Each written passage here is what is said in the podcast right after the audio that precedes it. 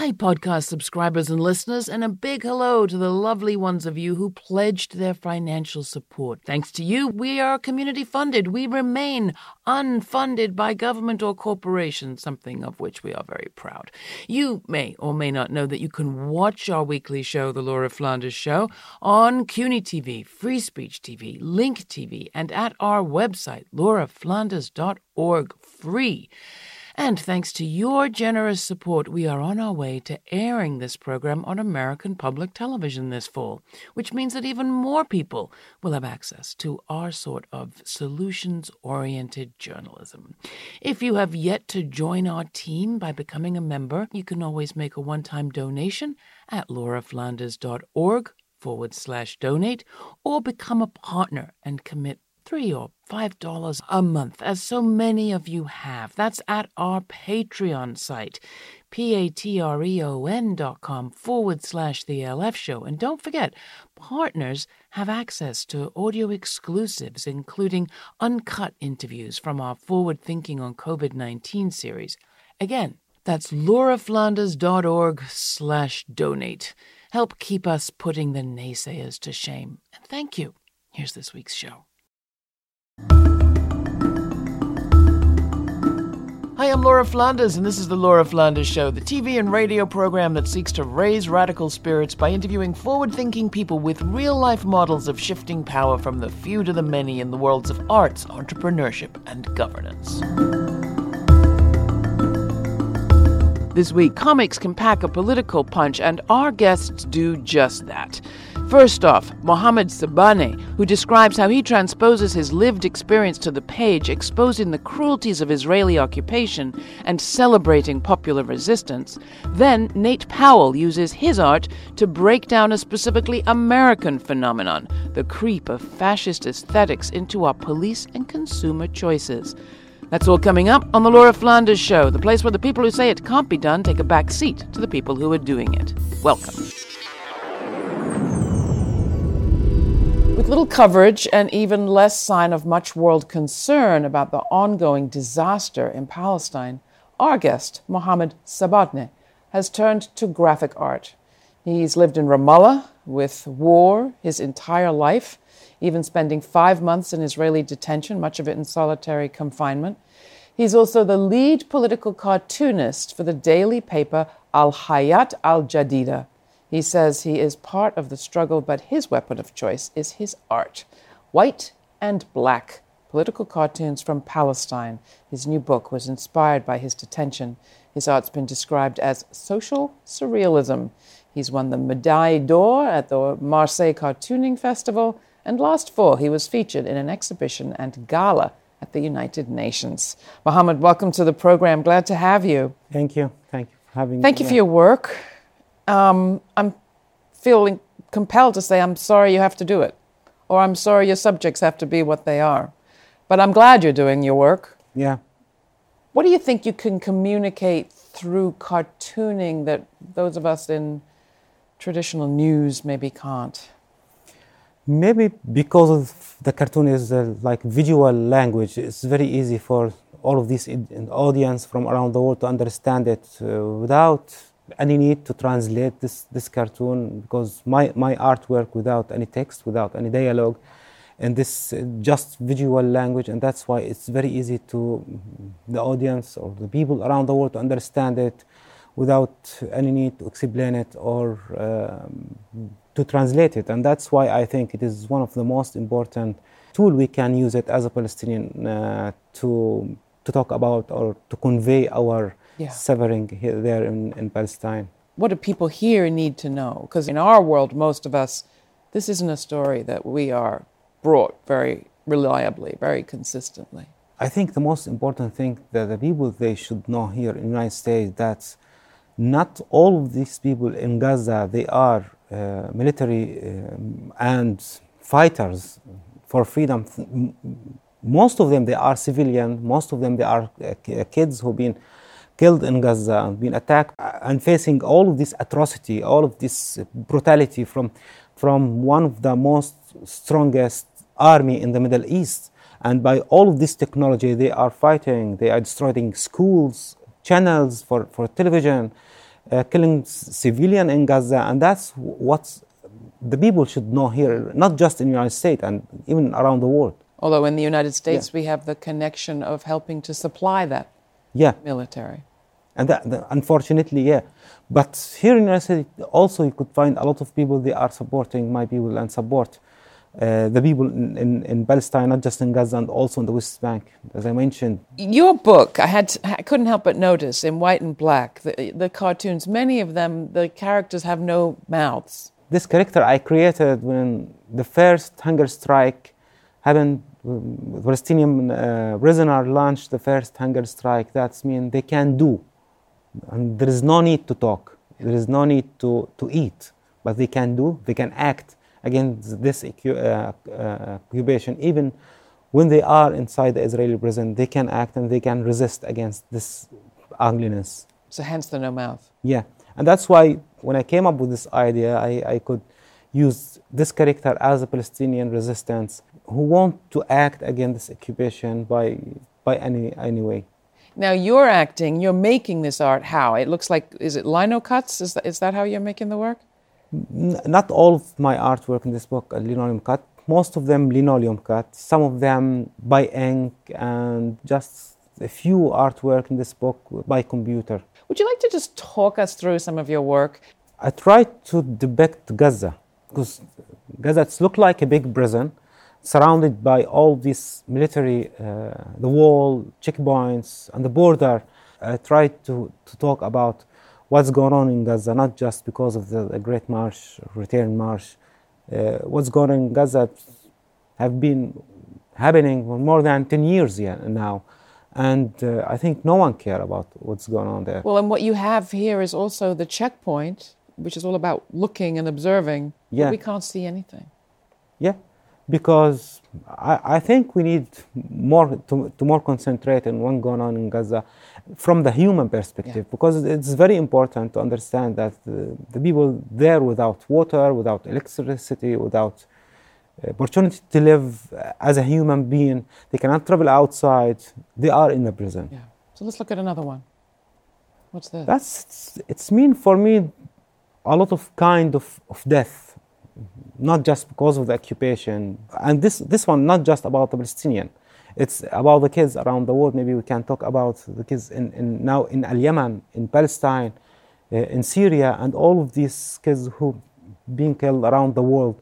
Uh, not just because of one reason, there is a lot of reasons. The, the, the, the poor uh, situation, uh, the military acting, the, the, the extremists from around the world, and that's why I did this cartoon. So that one speaks to me of the courage it takes for a kid to grow up in face of all that at all. This one's talking about the Great March in Gaza. That's this this woman tried to to to make the Palestinian flag from this this uh, wire razor wire. Yeah, and it's it's looked like it's something emotional for the people around the world. That's how, that's how the Palestinian women's also participating in in our resist against this occupation mm. because there is a great role for the Palestinian women in, in, in our resist. I couldn't help but also think, looking at that, and this just reflects how your work works.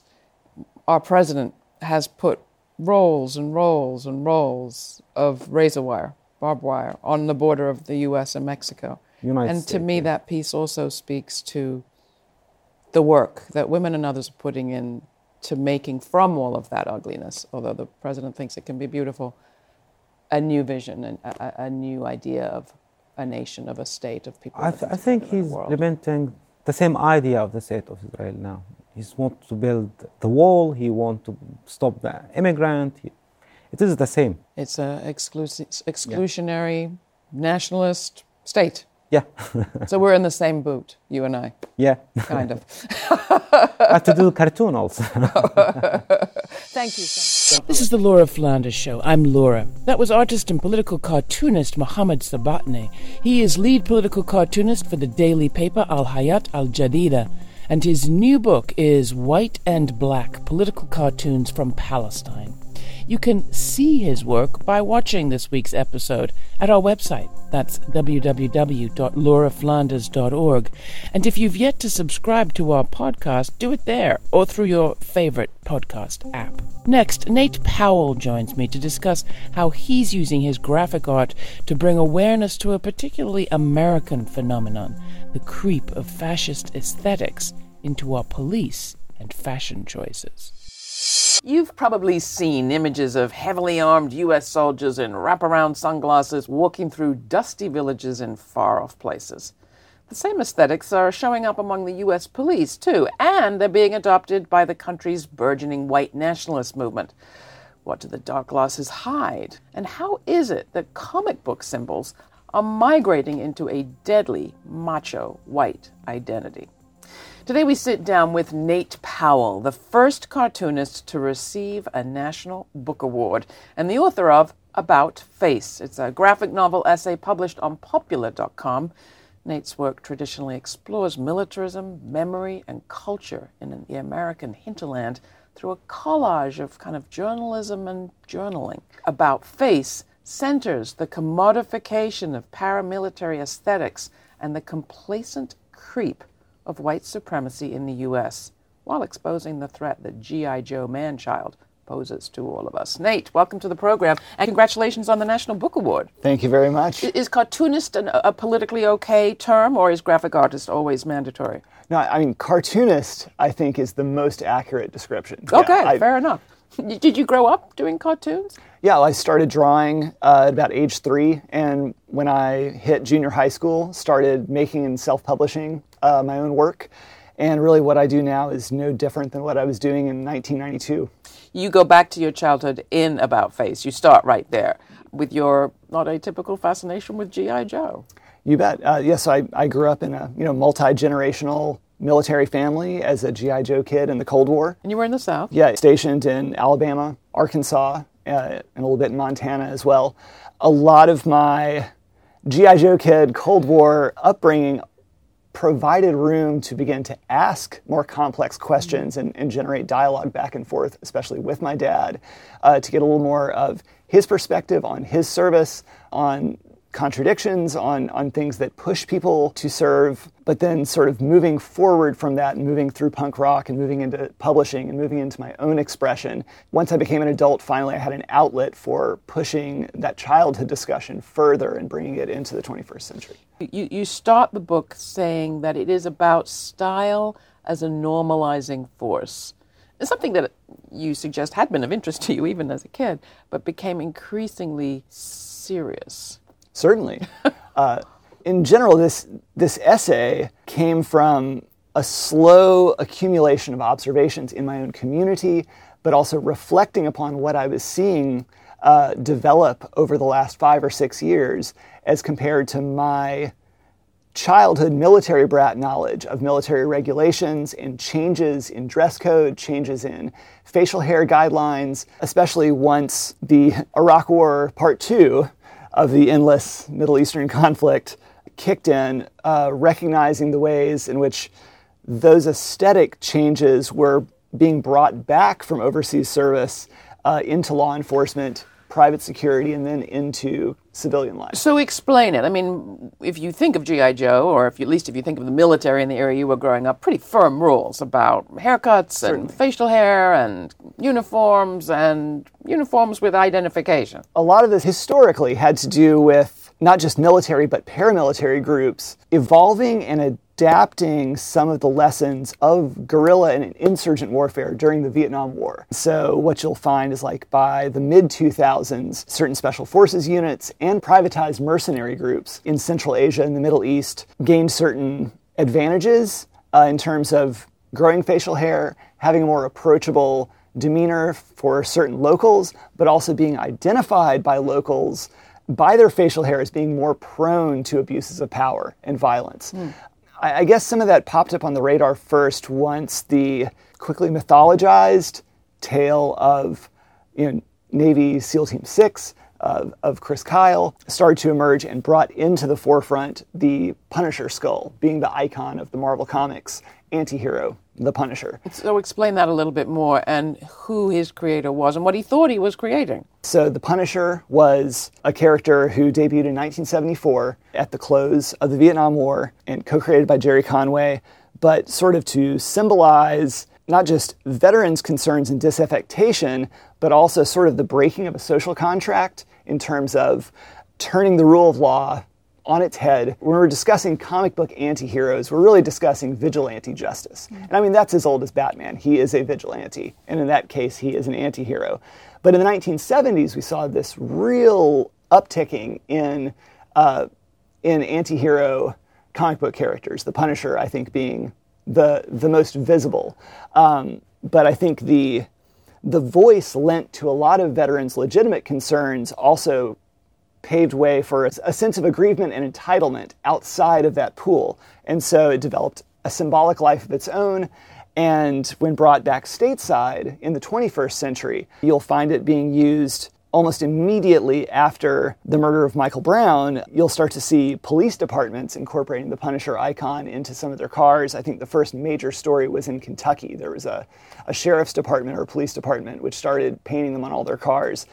And this sort of spreads in a viral way, but it doesn't really settle and normalize itself until it escapes the specific context of law enforcement or private security.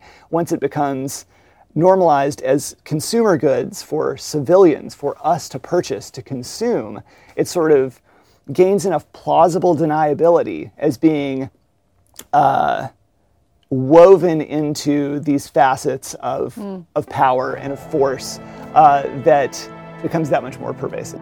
This is the Laura Flanders Show. I'm Laura. My guest is Nate Powell. He's the first cartoonist to have received a National Book Award for his collaboration with Congressman John Lewis on the book March, documenting the march from Montgomery to Selma. His most recent book is About Face, a graphic novel essay published on Popula. You can see examples of his work and see more clearly what we're talking about at our website. That is Laura flanders.org. While you're there, sign up for our weekly e newsletter and follow us on social media. Don't forget, you sharing your posts with your friends and relations and tagging your community radio station is doing big favors for both us and that station. You help to spread the word and you help to advance the news that programming like this exists. Thank you for doing your part. It takes a village. Next, I ask Nate to dig down deeper into how the creep of fascist aesthetics, with beards and dark wraparound glasses, is making its way into our police and fashion choices, while fueling a kind of vigilante culture that's playing out in the streets. Here's The Burning City by Q Burns' Abstract Message from his album Audio Totem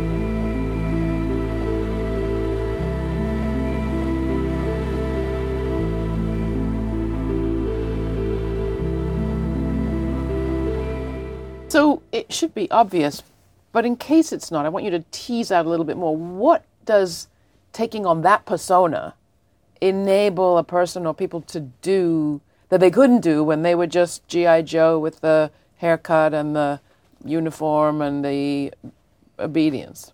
Well, I mean, generally speaking, we're really talking about the notion of sovereignty as it relates to being above the law, mm-hmm. which becomes particularly dangerous when we were talking about enforcers of the law. You're not kidding. And and so I think its symbolic value has has rested in this decade uh, as a signifier of force and justice regardless of the rule of law. It's sort of part and parcel of a declaration of aggrieved white male America declaring itself to be above the law uh, in a particular cross section to really be more specific, that's in accordance with a long tradition of living and acting above the law, You just as a product of privilege. You call it white allowance, yes, yes, white a male allowance. certainly. How does gender play out in all of this? I saw in your beautiful piece just one gendered female character who seems to be the vampire. Right, uh, and that was a quick reference to to Dracula and to the allure of submission to power. So, like, there's there's that great sexy scene in the book Dracula, uh, in which there are these sort of like she vampires who seduce uh, Jonathan Harker. Because your point is this is also seductive. Oh, certainly, certainly. Uh, and I mean, even as a kid, you know, with my dad sort of giving his cautions, his cautionary descriptions of military service and the requirements, in recognizing that one of the primary functions in basic training and in a lot of these regulations was to sort of whittle away at the edges of individuality uh, and the the willingness to, you know, question to, to question orders or to question your role in a larger a larger system. Uh, but Dracula, I think, perfectly uh, embodies and describes the allure of sort of taking one's own agency away, uh, the the allure of simply following orders, uh, the allure of not worrying about the moral distinctions or the questions that you may bear responsibility for if someone else is uh, is passing those orders down to you. And that's something I was cautioned about from my dad, from his from his perspective of experience. But uh, But to go back to the gender question, is Yes. this just a guy thing? I'd say dominantly it is. It has a lot to do with a sense of entitlement, with a continuation of privileges that, that some people perceive as being threatened. It's also true that, you know, when we're on the verge of building towards a more egalitarian society, those accustomed to privilege might perceive a lot of equality as feeling like oppression for themselves. So here we have a whole lot of aesthetics, a whole lot of aesthetic symbols migrating from vigilante military to armed force enforcement, policing here, to now kind of white power movements. And we're seeing what looked like arson attacks on four churches burnt to the ground, black churches in Louisiana, an attack on our precious Highlander school, leaving a symbol of white supremacy right there on the on the grounds who's accountable? I mean, are the military accountable? Is the police accountable? These are big institutions. And what about our corporate America that is propagating the what you call a commercial design cycle, I think, or a cyclical design? Are there people we can hold to account, or do we just need to say, "Oh, it's just art I think the- well, I think the most immediate and accurate answer to that is that yeah, it, it's less than fair to let's say hold Under Armour accountable for mimicking the three percenters logo and iconography on their t-shirts, but it's crucial to understand that for businesses seeking to make money, the bottom line is that once trends are embedded, and particularly once the political sting is a little bit whittled away at and neutralized, uh, that sort of takes away more and more of that wiggle room for debate and for pushback. So, like, it's it's not as much a degree of direct accountability on behalf of retailers. This is the part that actually is on us as citizens to continue to call things out as we see them. And going back to normalization, this is where, into this regime, we're just hit every day with this never ending news cycle of horrors, shocks, and things that are far beyond the constraints of our society to the point in which stuff like this seems almost ridiculous to call out. And that's precisely hmm. how and why it has been able to embed itself so deeply. That's y- true normalization. So, your advice to people? I mean, the skull itself, that Punisher symbol that you've described, also has a place in Mexican culture. Day of the Dead, different people's cultural traditions suggest that it's fighting back against, you know, mortality.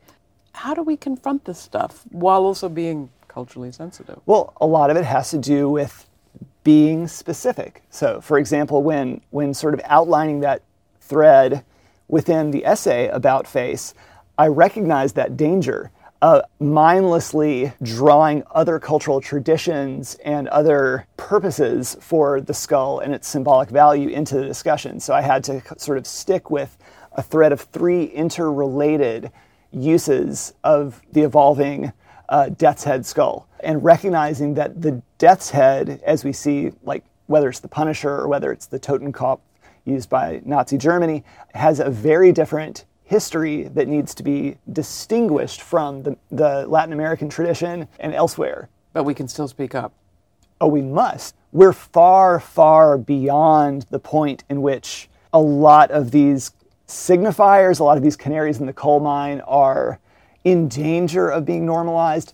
It is done. It's already normalized. I, I think every day that passes in which, and, and, I'm guilty of this too, I'm very guilty of it, uh, that we have so many battles to pick and choose. We, we do need to trust each other to be able to pick up causes that we don't have the time, the bandwidth to do ourselves. Uh, but these little things really matter as well. We're talking about our ability to observe and remember facts and to be able to contextualize them with our personal experiences. And we're at grave risk of losing the ability to use that constructively when we're letting little things like style, aesthetic, these normalizing components, when we let them slide, it has an impact. You did also collaborate with John Lewis in the beautiful graphic story of the march from Selma, Selma to uh, Montgomery March. And that's the one that got you the National Book Award. Is that the answer to tell those other stories as vividly, as persuasively? Uh, that's one of our missions. When, when Congressman Lewis, when Andrew Aydin and I embarked upon the journey of making March, we perceived it clearly as a roadmap to change, not only the successes of the movement, but the failures of the movement, and the recognition that the same modes of resistance and the same kind of nonviolent revolution isn't going to happen in the same way at the same time. So working very hard to equip people of all ages in the 21st century with the tools and the revitalized history they need to actually continue making good trouble, continue speaking out. These things don't go away because problems aren't neatly fixed and packed away. And I think, you know, that became more and more evident as the trilogy went on. We, we watched the temperature change in the room over the course of those four years in which the three of us made mm. March. Mm. And it remains more vital now than I think when we embarked on the project. Mm. Do you use graphic art to reach different audiences or because you can do things in graphic art that you can't do in text or a movie? I'd say for part one of that, I choose comics because I love comics, and they do have a they do have unique strengths in storytelling that activate us as readers in ways that no other medium can. But there is a universal quality. There is an incredible accessibility issue with comics as a medium and as a language, but in, especially in terms of like an essay like About Face, the ability to navigate this train of thought in a linear fashion, but simultaneously be able to contextualize different points in real time while moving through a comic. These are strengths of comics which allow some ideas to be crystallized in a more powerful way than could be done in any other mm. medium.